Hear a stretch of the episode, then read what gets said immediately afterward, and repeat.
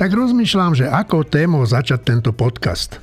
A veru nenapadá mi nič, s čím by som našim poslucháčom urobil radosť. E, možno tým, že Petra Vlhová získala v obrovskom slalome tretie miesto, tak tešíme sa spolu s ňou a budeme tejto mladej žene držať palce, aby sa jej darilo a aby nám robila radosť. No, aj keď ma naozaj vôbec neteší, kam nás Robert Fico a jeho vládna partia vedú, tak ďaleko viac ma znepokojuje nárast antisemitizmu a to nie len v arabskom, ale aj v iných častiach sveta a aj tu u nás doma v Európe. Čísla hovoria o všetkom. Štátom s najvyššou mierou antisemitských postojov medzi skúmanými šiestimi európskymi štátmi je Španielsko. 26% populácie má antisemické názory – Nasleduje Belgicko, Francúzsko a Nemecko. No a kto vie, kde by sme sa umiestnili my, keby naše postoje niekto skúmal. Ani to radšej nechcem vedieť. Marina Gálisová a Martin Mojžiš ešte stále nie sú fit a tak Marina sedí v Banskej Bystrici a sme na, s ňou spojení cez internet a s Martinom Mojžišom sme si nahrali nejaké jeho odpovede. E, sú tu však Štefan Hríb, Juraj Petrovič a Tomáš Zálešák. No a ešte aj ja, Eugen Korda. Robert Fico a minister vnútra spustili propagandistickú kampaň, idú vraj chrániť Slovensko pred utečencami.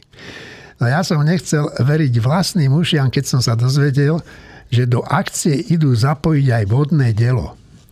No už si viem predstaviť, ako pomocou prúdu vody vyháňajú z kamionov hrstku uzimených nešťastníkov. Čo je však horšie, mnoho ľudí im na tento očividný nezmysel skočí a budú im tlieskať. Tak cez Fica a cez e, hranice a utečencov sme sa dostali k našej novej vláde, ktorá tu už zo pár dní pracuje. Juraj. No, tak ako mne skutočne ten, ten, tá akcia na tej hranici to pripomína taký opakovaný vtip, to už na Facebooku opakovane zaznelo, jak sedia dvaja chlapíci v kúpe vo vlaku a jeden z nich sype z okna prášok a ten druhý sa pýta, to prosím čo, čo sypete? No uršum. No čo je to uršum? No to je prášok proti tigrom, a však vonku žiadne tigre nie sú. No vidíte, ako to funguje. Nie? Čiže to je, to je presne o tom, že toto bola akcia, ktorá skutočne mala zrejme, ja neviem, voličom tejto koalície si ukázať, že, že akí sú oni tvrdí proti tým imigrantom. Ja musím povedať, že našťastie teda žiadnych nenašli, Čiže na jednej strane sa na to môžeme smiať, ale ako si správne povedal, že skutočne, keď si predstavím, že by táto garnitúra s týmto nastavením mentálnym e, dostala do rúk nejakých utečencov, tak uh, som skutočne radšej rád, teda, že žiadnych nenašli. A druhý prípad, ktorý rezonuje samozrejme všade momentálne, je ten neuveriteľný list, ktorý si pani nová ministerka kultúry, pani Šimkovičová, si zmyslela, že teda napíše českému ministrovi kultúry, a to je, to je také až, až ťažko komentovateľné. Mne to prípada, mne to prípada tak ako...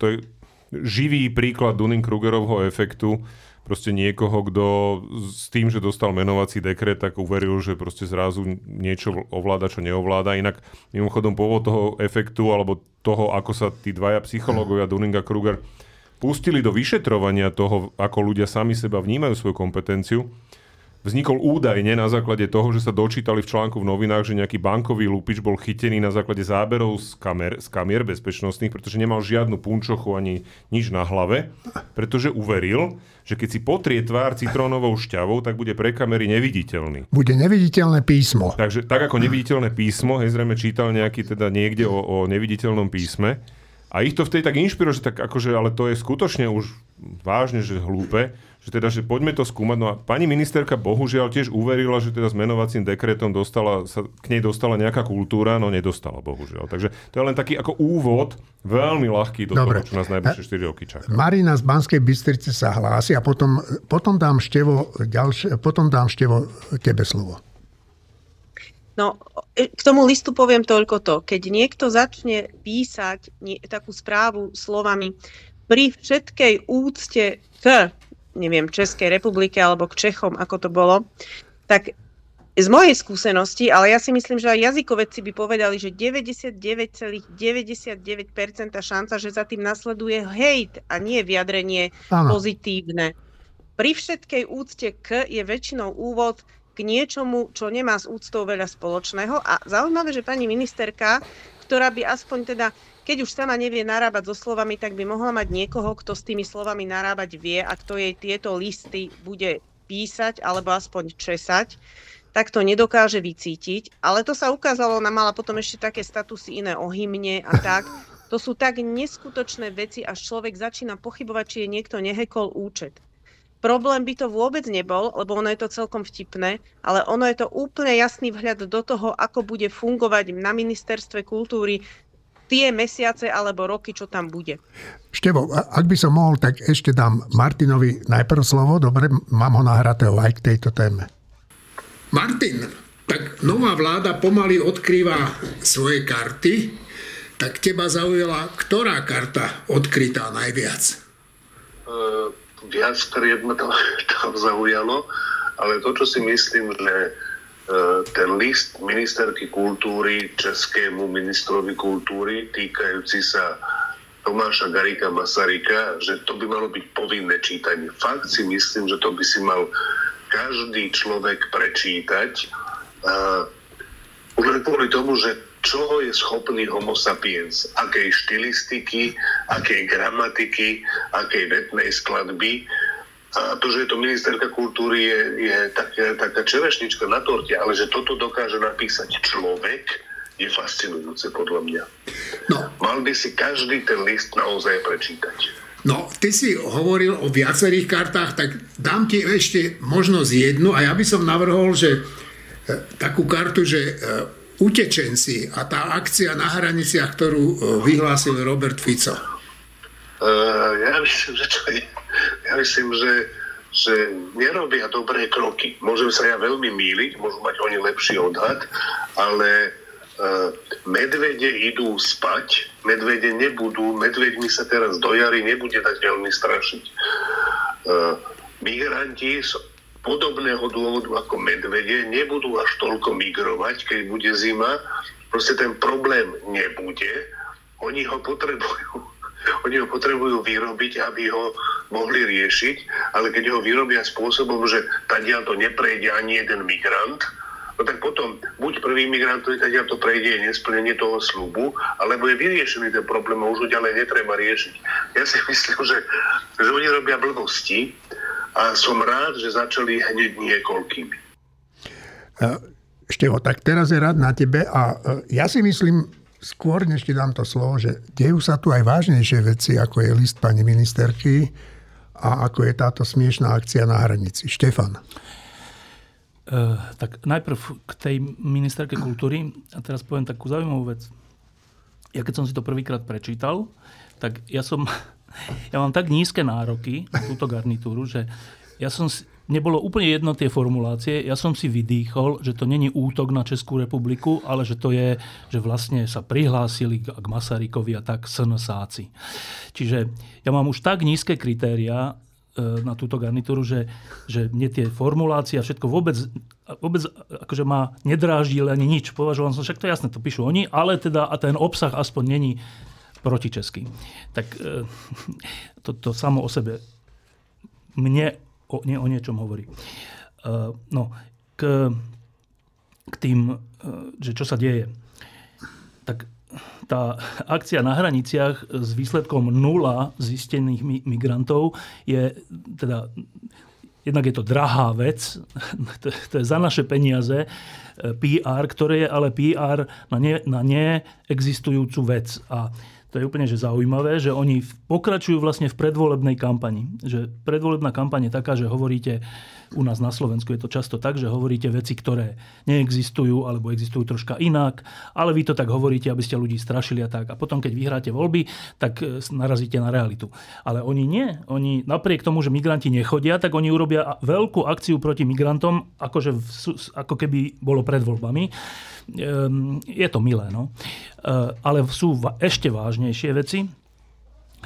Ja za najvážnejšiu vec doteraz ehm, považujem, považujem jeden skutok a jednu vetu.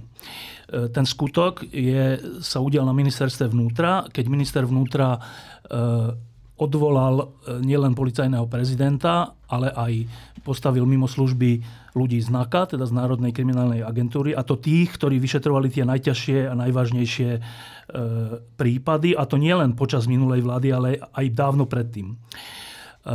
Preto sa im hovorí, že elitní vyšetrovatelia, lebo mali na starosti tie najťažšie veci a mali ich na starosti úspešne.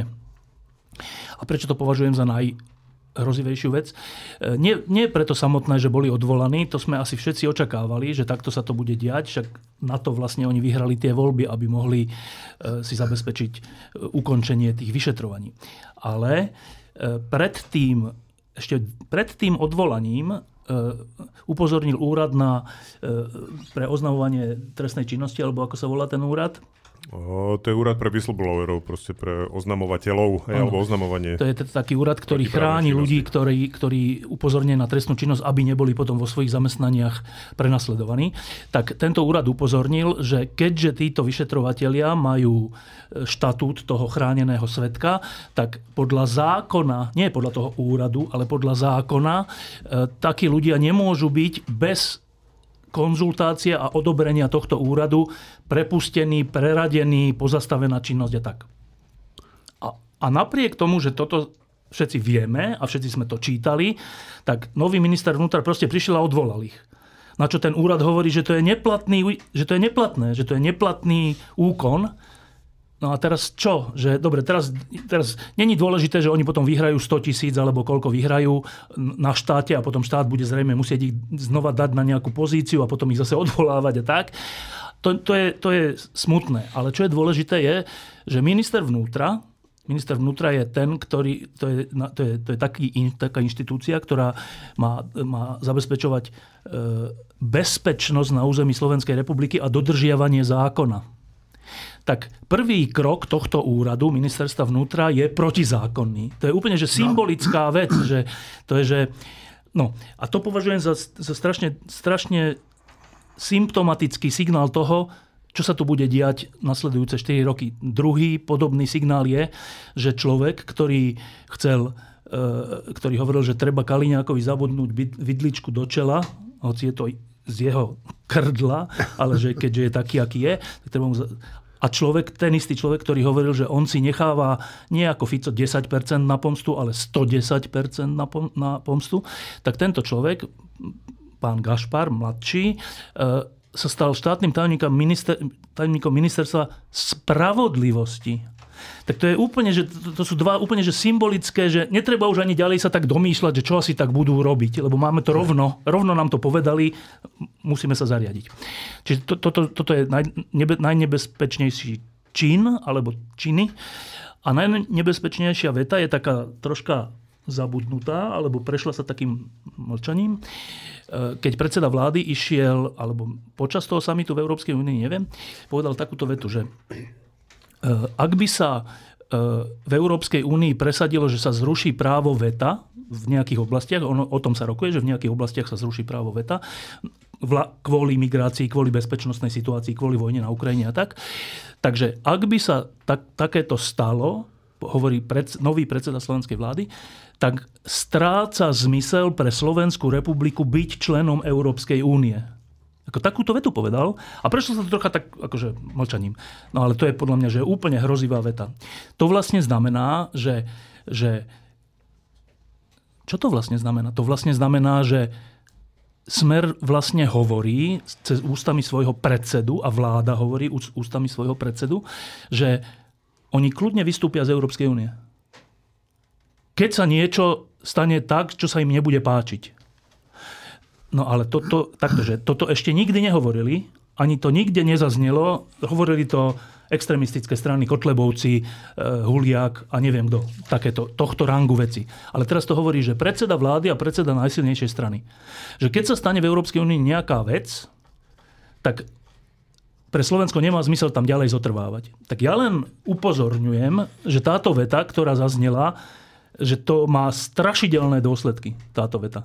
E, to je také seba odhalenie, že, že zase už netreba veľa tu filozofovať, že či sú oni za jadro Európskej únie, alebo iba za nejadro, alebo či sú vlastne za to, že budeme ako, ako Maďarsko tak na okraji, ale stále v EÚ, alebo že o tom nemá veľmi zmysel už diskutovať, keď oni sami povedia, že oni vlastne pripúšťajú možnosť, že my odídeme z Európskej únie, že Slovensko odíde z Európskej únie. To má také, keby tu bol nejaký hociaký ekonóm, tak keby po tejto vete by on povedal, ten ekonóm, že čo to všetko znamená pre každého z nás. Čo by to všetko znamenalo pre každého z nás vystúpenie z Európskej únie. Bol by to, to by bola, že hororové, hororové čítanie alebo počúvanie. A napriek tomu to predseda vlády povedal. Ja k tomu, prepáč, len jednu vetu k tomu poviem, že keby sme ešte mali slovenskú korunu vtedy, tak by slovenská koruna dnes mala kurz o 20% slabší po tejto jednej vete. No. Dobre, Tomáš. No tiež mi vrta hlavou, e, prečo to, čo robia, robia s rozvinutými zástavami v parádnych uniformách e, a s takým krikom, že, že je to vlastne, čo by povedal, babrácké, lebo to isté by sa dalo robiť aj efektívne a potichu ale oni to robia s okázaným rambajzom. A ja e, nemôžem si pomôcť, no je ľahké, e, prvá odpoveď, čo ma napadne, no sú to idioti. Lenže to je prvá odpoveď a bohužiaľ za tým, ak je za tým zámer, aký je za tým zámer? Chcú polarizovať spoločnosť, alebo chcú utvrdiť tých, ktorí vedia, s čím majú dočinenia, že už o tom nemusia pochybovať? Alebo rátajú ešte s niečím iným? Uh, potom k tomu strašeniu migrantmi, strašeniu medveďmi, strašeniu Amerikou. Fico strašil migrantmi a vyhral. Strašil medveďmi, vyhral voľby. Strašil Amerikou, vyhral. Strašil mimovládkami, vyhral opačná časť politického spektra za posledné 4 roky strašila Ficom a prehrala. A prečo prehrala? Pretože okrem strašenia Ficom nedokázala nič. A máme ministerku školstva, pardon, čo to hovorím späť, ministerku kultúry v proslovenskej vláde, tak to tuším nazval ešte pred voľbami e, smeráckú garnitúru Václav Klaus. A takže my máme proslovenskú vládu, máme ministerku kultúry, ktorá nevie po slovensky, ktorá neovláda slovenčinu. Bol taký jeden literárny žáner moderný, ktorému sa hovorí prúd vedomia. Ale to bol úctyhodný žáner a pani ministerka tomu dodala ďalšiu neúctyhodnú dimenziu. Juraj, a potom, a potom Marina, dobre? No, uh, mne k tej jednej vete, ktorú povedal Štefan, napadla druhá. Ja som sa dozvedel, že Fico sa vyjadril, že, že podľa neho k smrti Trnku a Bödöra prispeli aj novinári. Že oni teda síce boli chorí ťažko, ale určite im tú chorobu zhoršili novinári. Čiže hmm. vidíme, že on pokračuje v tom, čo viedlo až k smrti novinára. On sa nehambí mesiac po voľbách rozprávať o tom, že ľudia, ktorí umreli na ťažké smrteľné choroby, vlastne umreli kvôli novinárom. To je ako tak nehorázna drzosť, zase raz, a tiež je potrebné si to zaradiť do kontextu. Proste oni pôjdu proti novinárom akýmkoľvek spôsobom. A to akýmkoľvek spôsobom ukazuje minister uh, pán Šutaj Eštok úplne jasne.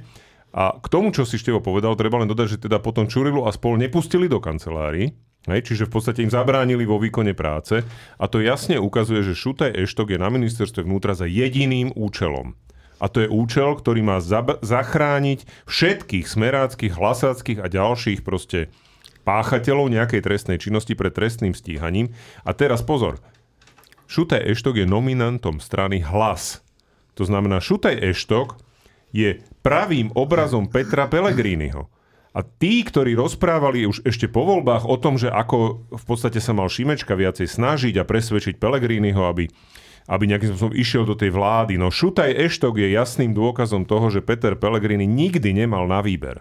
Jeho jediná možnosť bola vstúpiť do vlády so Smerom, menovať tohto človeka za ministra vnútra, aby začal upratovať. Proste to je ten základný moment. A navyše, čo je oveľa nebezpečnejšie ešte ako tieto nezákonné postupy, je to, že oni už verejne a otvorene rozprávajú o tom, že idú meniť trestné sadzby za trestné činy, z ktorých sú mnohí z nich obvinení.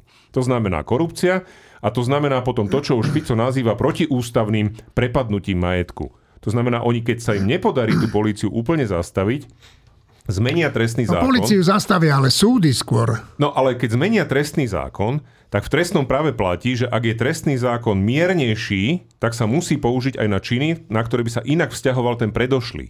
To znamená, to je ale zásada, ktorá platí všade.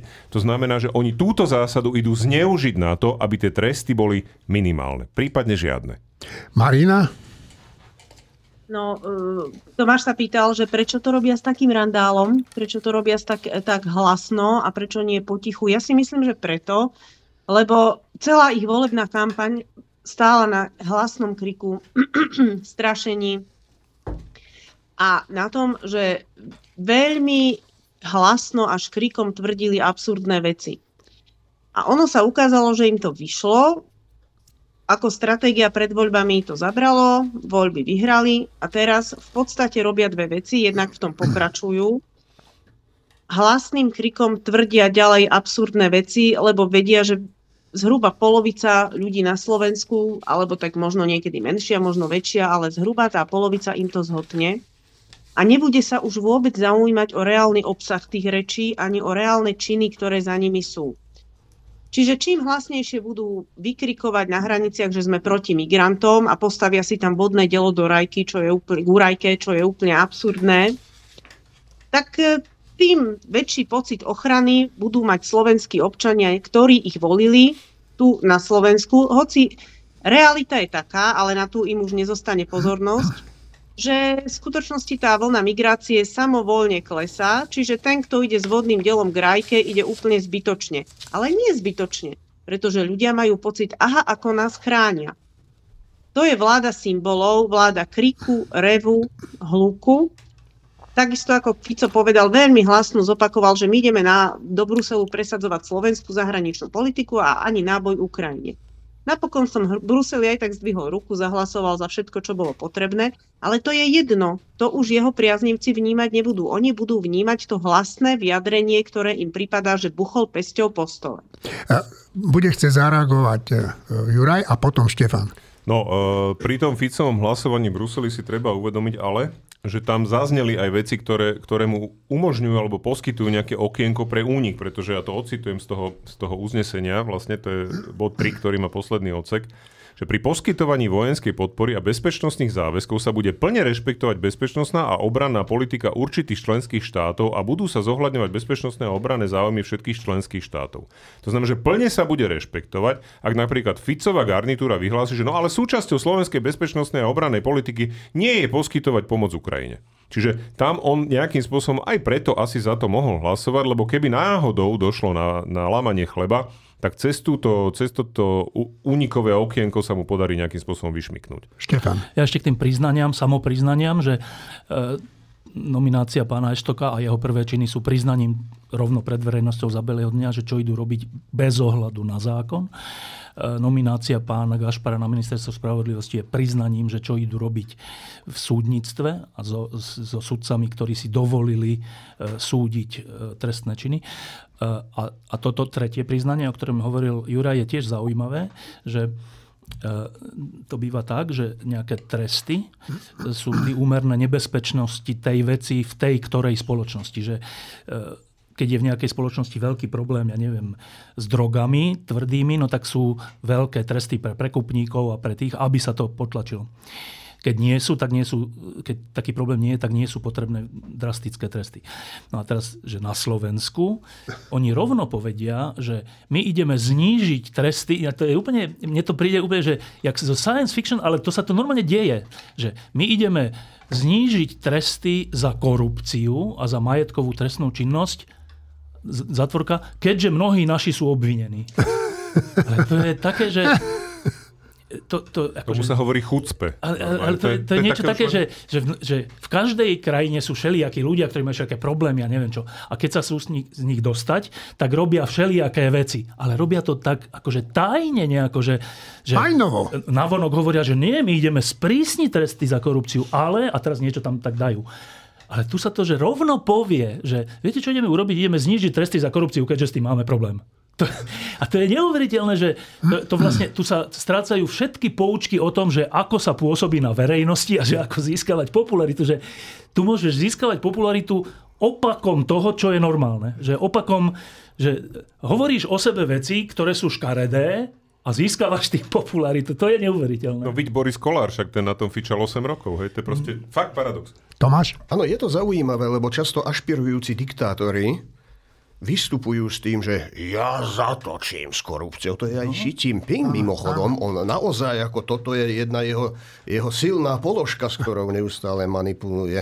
A občas dnes, niekoho aj zavere. Dneska som doprepisoval trojrozhovor práve na tú tému kultúra a nekultúra, že či sme kultúrni, alebo aký sme medzi Števom, Martinom, Mojžišom a Marínou. A k tomu ma napadá ešte dodať, ono to, kultúra a nekultúra má rôzne podoby. A tu existuje bohužiaľ jeden kultúrny vzorec, neviem, či ho nazvať Jánošíkovský, alebo niečo na ten spôsob, e, ktorý, ktorý pestujú dlhodobo ľudia, a to, s tým sa človek stretával aj mimo tejto vlády, aj mimo týchto volieb. Ja, ja som sa s tým bohužiaľ stretával aj na univerzitnej pôde, často s istými typmi ľudí, ktorí celú roky a desaťročia si budovali kariéru na nerešpektovaní pravidel, na švindlovaní. A e, od tých ľuďoch chcieť, keď majú cez 40 niečo, že by mali zmeniť manier, no to by si sami podpísali rozsudok, okamžitú smrť, takú kariérnu. Čiže to oni neurobia. Tu sa dlhodobo prenáša vzorec, ktorý hovorí nielen, že politika je pánske huncústvo, ale že aj právo je vlastne pánske huncústvo, že jasné pravidlá hry a to som sa ešte nedopracoval k tomu, či sú to dobré alebo zlé pravidlá, ale že pravidlá hry sú panské huncúctvo. Je to len na oko a my chytrí vieme, že sa to v skutočnosti porušuje. A keby sme si už mali vybrať medzi dobrými a zlými pravidlami, vyberieme si zlé, lebo my sme ten druh, ktorý je zvyknutý na svoju ekologickú niku v mútnych vodách. Môj príbuzný robí v jednej štátnej inštitúcii a tam povedal, že u ľudí, s ktorými sa normálne celé tie skoro 4 roky stretával a ktorí sa mu zdali fajn a ktorí tam, ktorých nikto nevyhodil, ktorých tam tá garnitúra nechala, že po tých voľbách naraz zistil, aká úlava prišla, že vracajú sa staré časy. No ja len jednu poznámku ešte v podstate k, tej, k tým rečiam o tej korupcie, jak si ešte hovorí, že oni tak otvorene povedia. Na jednej strane povedia to, že teda áno, my ideme meniť zákony, lebo my máme problém s korupciou. Na druhej strane si Fico dovolí rozprávať o tom, že my nemôžeme dať po- pomoc Ukrajine, lebo kto vie, že to je najskorumpovanejšia krajina v Európe a kto vie, ako tam, alebo na svete dokonca, a kto vie, ako tam tá pomoc vlastne, kde skončí, v akých rukách, hovorí Fico. No, no. no a to, to, je, to je proste, a tá to najsmutnejšie na tom je to, že vďaka tomu získava preferencie. To je to, o čom si ty, Tomáš, hovorí. Proste ten zbojník má na Slovensku vždy návrh. Dobre, Štefan a Marina, ešte sa pýtam teba, budeš chcieť niečo povedať? Asi nie, tak eh, Štefanom skončíme no, túto to, tému. To, teda dobre, tak ukončíme tu tento blok e, tou Európou. E, jednak teda opakujem, že zaznela veta, že ak sa skončí nejaké právo veta, tak nemá zmysel pre Slovensko byť súčasťou EÚ. Zapamätajme hmm. si túto vetu, je dôležitá. E, a druhá vec je tá, e, ktorú teraz spomenul Juraj, že, že, že Doma hovoríme, že my nechceme pomôcť Ukrajine, nebudeme pomôcť, lebo Rusko je veľké, Rusko nemôžno poraziť a vlastne Rusko je fajn, inými slovami. Ale vonku toto nemôžeme povedať, však nemôžeme. Tak povieme takúto vec, že, že my nechceme pomôcť Ukrajine, lebo je tam korupcia. Ale akože ja, nepodce- akože ja by som nepodceňoval inteligenciu európskych lídrov alebo predsedov vláda Európskej únie, že, že že, že čo si oni o nás teraz myslia. To by ma fakt zaujímalo, že čo si oni o nás myslia. Že to čo hovorí tento predseda vlády? Však jeho ľudia boli pozatváraní a aj odsúdení za korupciu a on nám tu ide hovoriť, že, že je proti pomoci Ukrajine kvôli korupcii? Že, však to, že ako, to je komické, nie? Že fakt by ma teraz zaujímalo, keby jeden predseda vlády po druhom povedal, že čo si vtedy pomysleli. Ale podľa mňa je to, že strašná hamba Slovenskej republiky. Že strašná hamba. Že to, čo sa tam udialo, to my sa tu teda doma budeme teraz doťahovať, že či teda to bol prejav suverénnej politiky, alebo naopak hrúpej politiky, alebo čo, môžeme sa o tom tu doťahovať, a asi sa aj budeme, lebo také médiá alternatívne tu máme. Ale e, že pri zdravom rozume že príde tam nejaký predseda vlády, ktorý má zjavné problémy, je vylúčený z, z, zo strany európskych socialistov, celá jeho frakcia je rovno vylúčená, aj, a ešte aj hlas je z toho vylúčený. A v tejto situácii on ide hovoriť, že tak dávajme pozor na korupciu na Ukrajine. No tak to je, to je pre Sloven... Ako, sú chvíle, keď, keď, a sú dôležité tie chvíle, keď môže človek byť nejakým spôsobom rád, že je súčasťou nejakého celku napríklad Slovenska, alebo Európskej únie, alebo Severoatlantické aliancie, niečoho. A potom sú chvíle, keď sa človek akože hlboko hambí za to, že je súčasťou toho celku a pre mňa táto chvíľa práve nastala. Človek by si povedal, že to, čo urobili teroristi z Hamasu v Izraeli celkom nevinným ľuďom, to, ako ich bez milosti zabíjali, mučili, znásilňovali a unášali, musí vyvolať celosvetový odpor voči takýmto ľuďom. No ale čudujú sa svete, deje sa pravý opak. A nielen medzi palestínčanmi a obyvateľmi niektorých arabských štátov sa zdvihla vlna antisemitizmu. Ukazuje sa, že aj tu v Európe sa antisemitizmus prebudza a zatemňuje naše mozgy. Irena Kalhousová je riaditeľkou Herclovho inštitútu na Fakulte politických vied Univerzity Karlovej v Prahe. Herclovo centrum izraelských štúdií je výskumná a výuková inštitúcia zameraná na zvyšovanie znalosti o štáte Izrael a takto to vidí ona a potom dám slovo Martinovi Mojžišovi. Po celom svete sa zrazu z ničoho nič, po tých všetkých strašných činoch, ktoré Hamas urobil, ozýva krik po nejakom zúčtovaní so Židmi. A už sa objavujú aj útoky na Židov. Tak čím si to vysvetľujete? Tak eh, já bych chtěla říct, že nejsem úplně jako odbornice na, na Evropu a Ameriku v tomto smyslu. To znamená, jako eh, já vám můžu říct, jaký z toho mám dojem. Prostě samozřejmě na jednu stranu to obrovsky aktivizovalo některé muslimy žijící v Evropě a v Americe, protože mnozí z nich, zcela jistě ne všichni, ale mnozí z nich e, prostě jaksi jsou napojeni e, přes sociální sítě na, na různé arabské zdroje, přes e, televize, prostě sledují spíše, spíše arabské televize, než řekněme domácí evropské televize. A to téma považují za jejich téma, navzdory tomu, že většina z nich nikdy v Izraeli ani v Palestině nebyla, ale prostě mají pocit, že to je součást toho, toho boje, který se jich týká. To znamená ten boj proti, proti Evropanům, proti kolonialistům, proti někdy často i Americe, a eh, tam prostě Izrael pro ně je samozřejmě tím aktérem, který, eh, který na Blízkém východě eh, vlastně představuje všechno to, proti čemu oni, oni často bojují. Samozřejmě pochopitelně se jich velmi týkají ty, ty otřesné záběry z Gazy. A já myslím, že do určité míry není problém, když velká, velká většina jaksi, účastníků těch, těch demonstrací třeba řekněme hlásá hesla na, na podporu Palestiny a palestinců. Samozřejmě začne to být obrovský problém, když část těch demonstrujících potom začne hlásat genocidní hesla proti židům a proti Izraeli, když vidíme, že opravdu míra antisemitismu mnohonásobně stoupla prakticky v každé z evropských zemí a v Americe taky, eh, kdy prostě vidíme, že židé se opravdu jako bojí vycházet z domu, eh, kdy vidíme, že židovští studenti na amerických a britských univerzitách se bojí chodit do školy.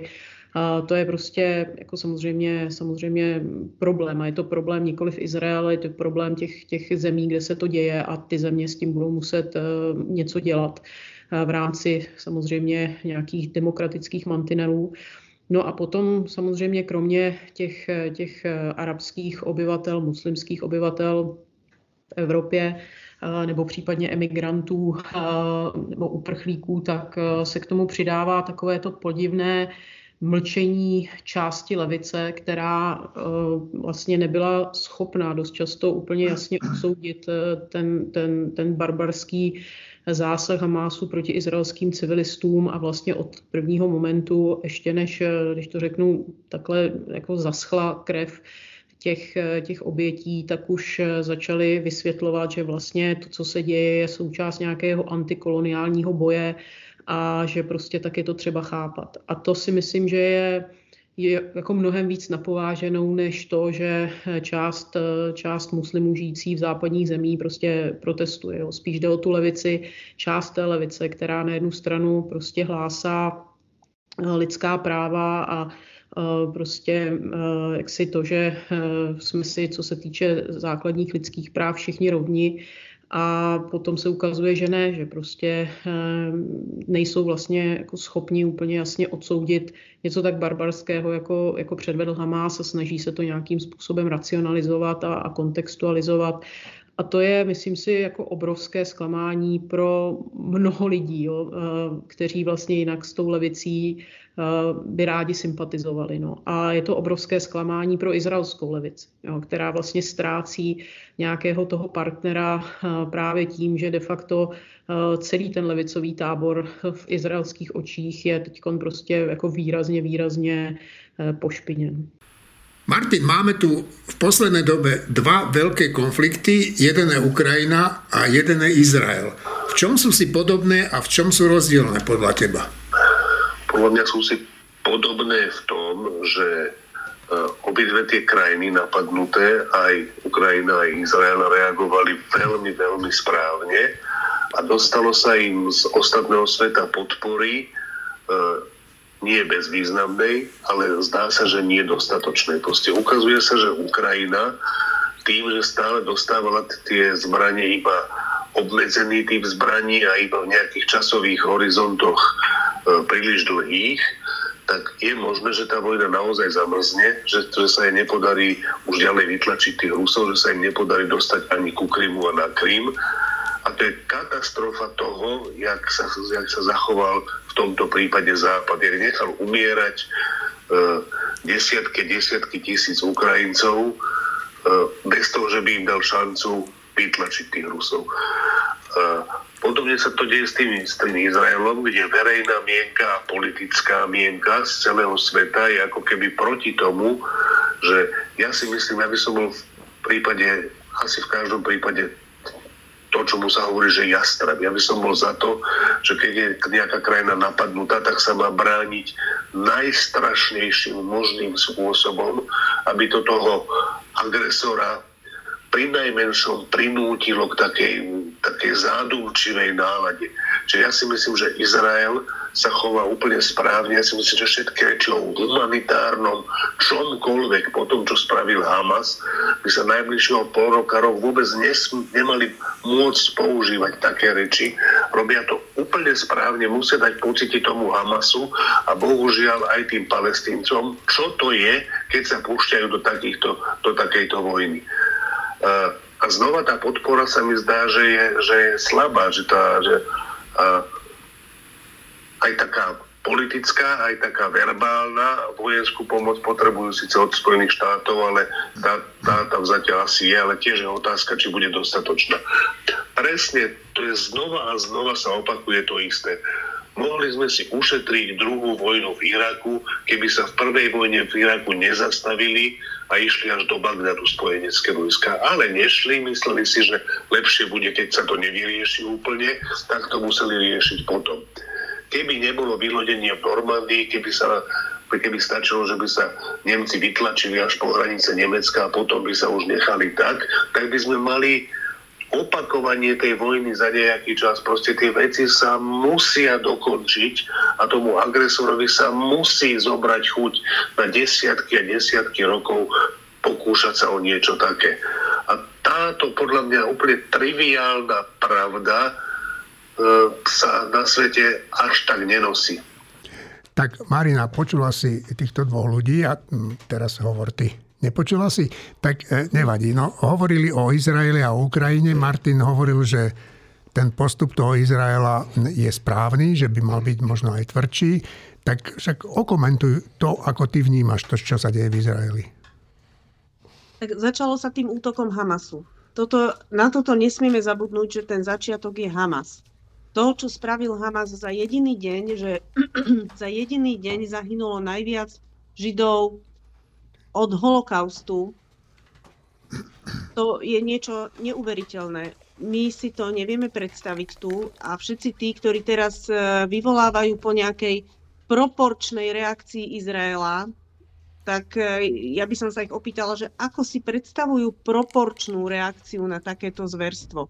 Lebo proporčná reakcia by asi bola teda ísť do tej gazy a podrezať tam a poznásilňovať a proste nes, ne, zverským spôsobom zničiť, vykinožiť množstvo civilistov, žien, detí, starých ľudí, zvi, e, nejakých stovky ich zobrať do zajatia a od, odísť z tej gazy.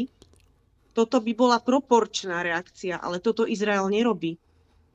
Proporčná reakcia je, predpokladám, to, čo robí teraz ofenzíve proti Hamasu, ktorá by sa mala v skutočnosti nazývať protiofenzívou Problém je ten, že Hamas je natoľko infiltrovaný v Gaze, že Gaza je ním doslova prelezená, že tam má sieť tunelov e, dlhú, ja neviem, stovky kilometrov, že v tých tuneloch skladuje svoje zbranie, v tých tuneloch skrýva svojich bojovníkov a aj zajadcov momentálne.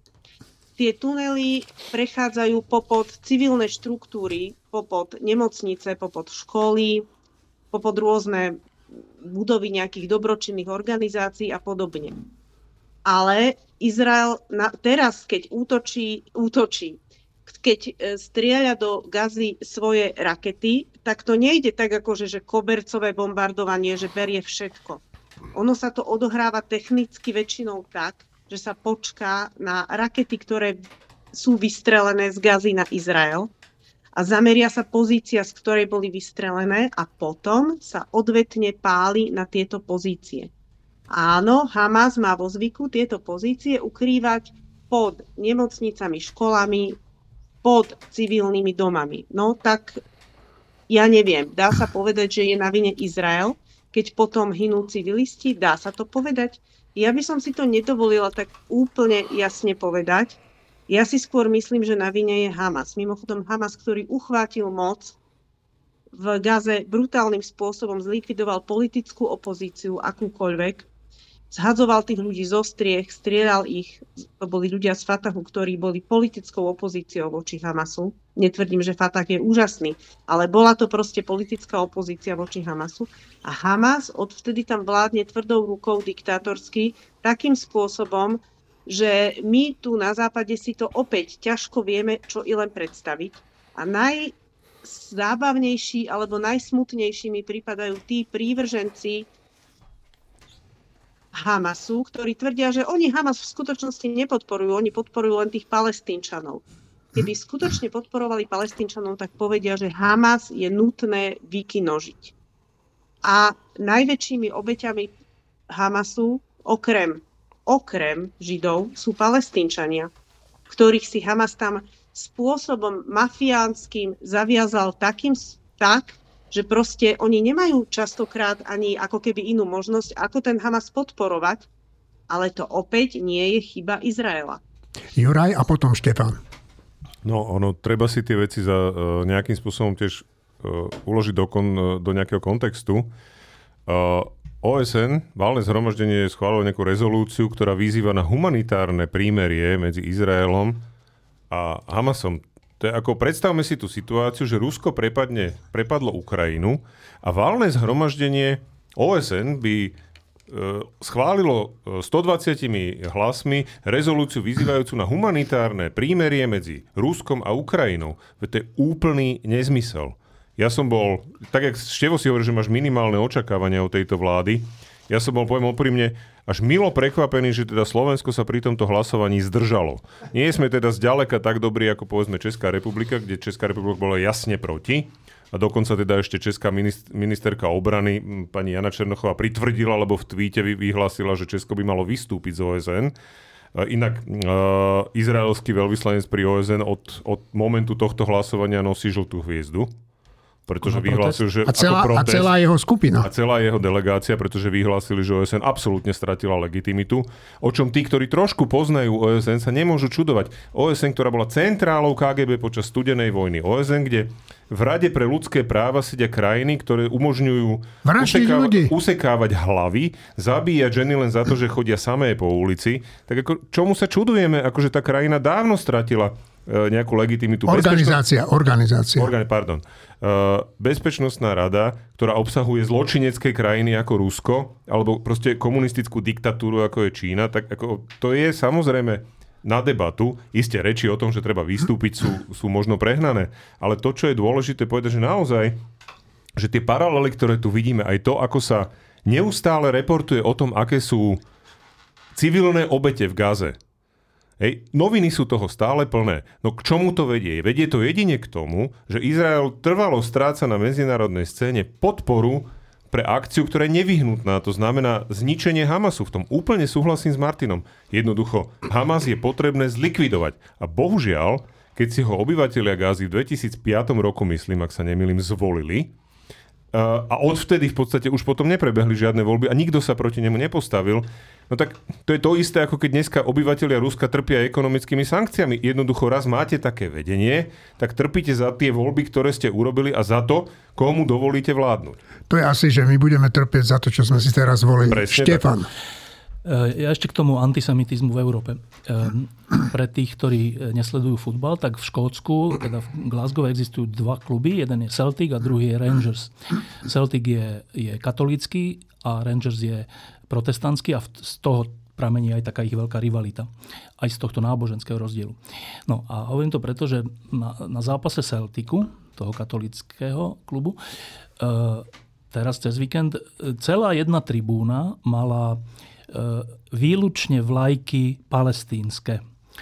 A to je úplne že zaujímavá vec. Že ja by som pochopil, keby mali že palestínske a izraelské vlajky, lebo by to bolo, že, že, že asi, t- asi taký ten postoj, že, že zastávame sa ľudí, nie, nie, nie palestínskeho režimu. Ale keď sú tam len palestínske vlajky, po tom, čo e, Hamas vyvraždil 1400 Izraelčanov, tak je to úplne čudné. A, a na začiatku sme hovorili o, to, o, o miere antisemitizmu v jednotlivých krajinách a prvé bolo, myslím, Španielsko.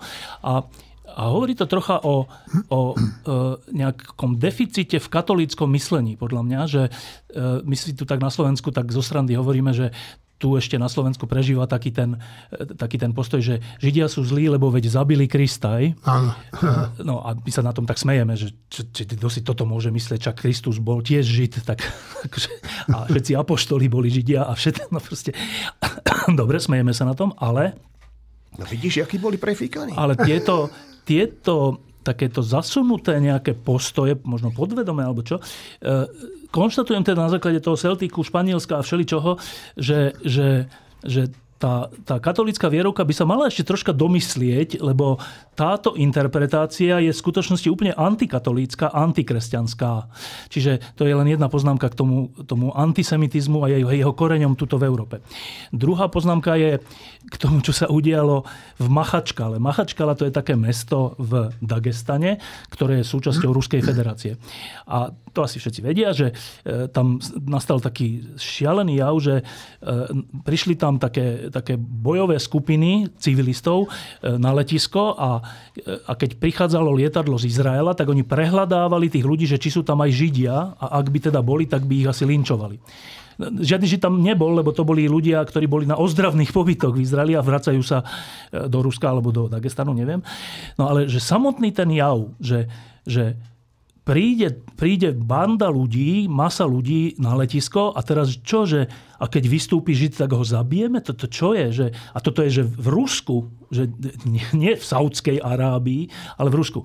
No a vrcholom toho je, že e, na, ruské vedenie na to povedalo, že to, to spôsobili Ukrajinci. Neviem, či ste to zachytili. Áno, áno. Že Ukrajinci čo spôsobili? Že v Dagestane Dagestánci sú antisemickí? No tak proste, no to je, to je ináč podobný svet, aký my tu konštatujeme, že to už začína byť na Slovensku, že povie sa úplná blbosť, ale myslí sa to normálne, že vážne a pre čas ľudí je to, že aha, jasné, tak Ukrajinci to vlastne urobili. No, dobre. A teraz eš, ešte dve vety k tej Gaze.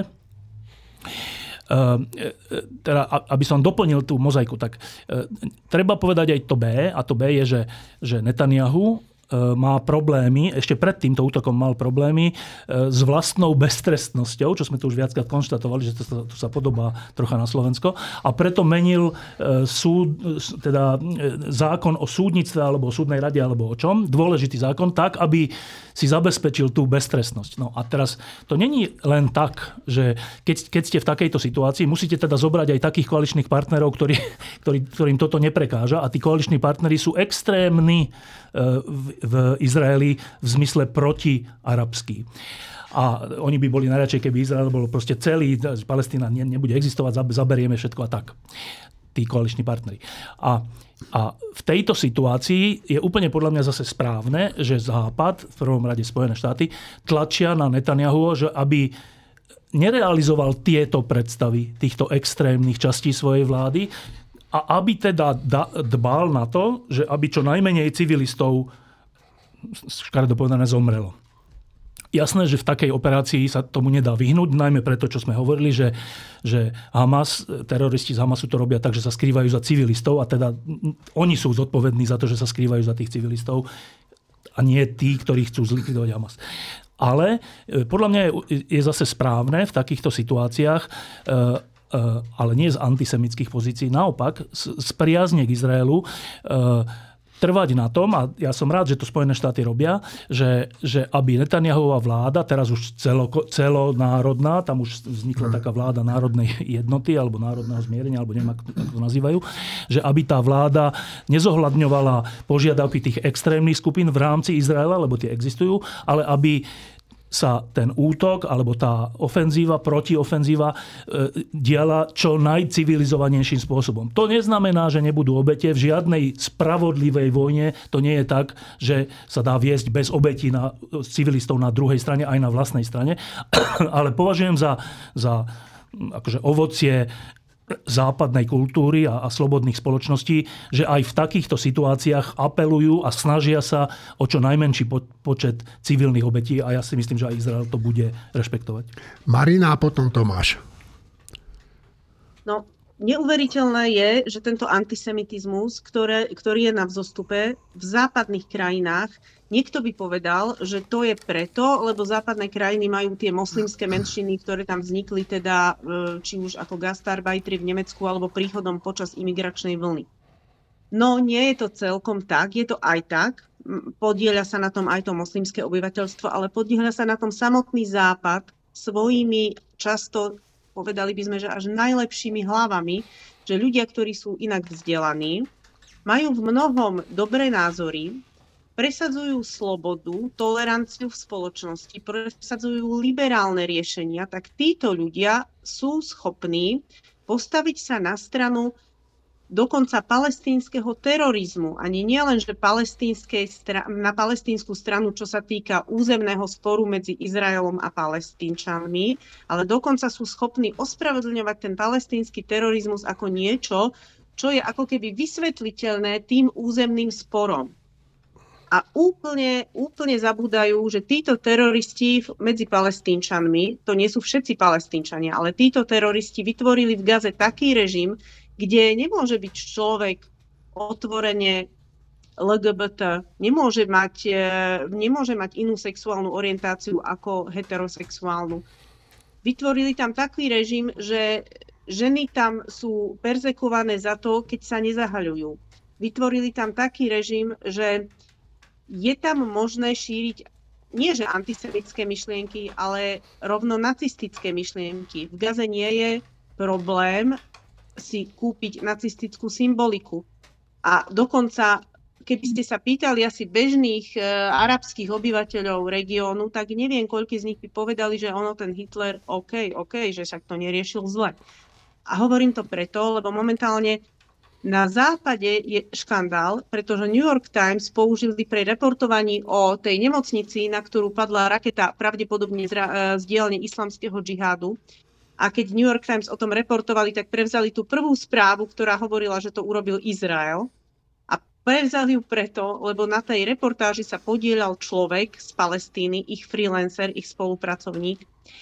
A ten človek je nie len, že teda palestínčan a má nejaké názory na izraelsko-palestínsky územný spor, ale zároveň bol opakovane v minulosti usvedčený z toho, že na svojich sociálnych sieťach zverejňoval pro-hitlerovské názory. A New York Times nemá problém s takýmto človekom spolupracovať a príjmať jeho interpretácie faktov alebo jeho verziu udalostí, keď reportuje z Gazy.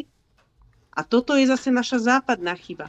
Že mnohí západniari, ktorí sú inak liberálni, si toto vysvetlia, že Gaza je tá malá, že Izrael je ten veľký, Gaza je tá slabá, Izrael je ten silný a berú to ako súčasť nejakého postkolonializmu, ako nejaký boj za seba určenie zo strany toho Hamasu.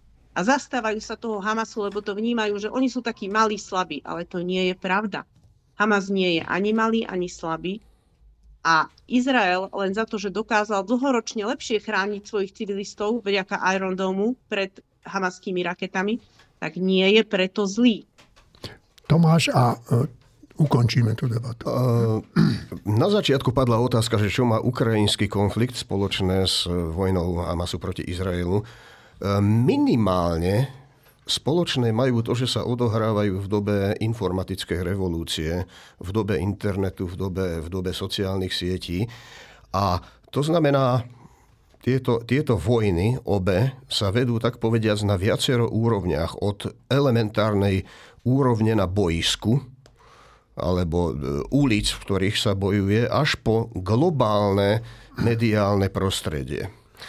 A v tom globalizovanom mediálnom prostredí sa veľmi dobre e, z prírodzenosti veci darí abstraktným ideám. A antisemitizmus je najvirulentnejší a najabstraktnejší tam, kde sa toho nepriateľa kde, kde, kde sa ten nepriateľ, proste ten obraz netýka konkrétnych ľudí, ale čoho si abstraktného, čo mu možno prisudzovať až nadľudské a obludné vlastnosti. V tejto, na tejto úrovni, v tomto priestore samozrejme dochádza aj k tomu novému oživeniu antisemitizmu, ktoré nie je až tak e, prekvapivé, ale je to, je to výbušná zmes, ktorá v iných časoch e, tlie alebo pomaly horí, ale za istých okolností môže vybuchnúť. Tam, kde sú ľudia dezorientovaní, kde sú, kde sú, kde sú zblbnutí, e, dezinformáciami, kde stratili jednoducho, kde podliehajú úzkosti.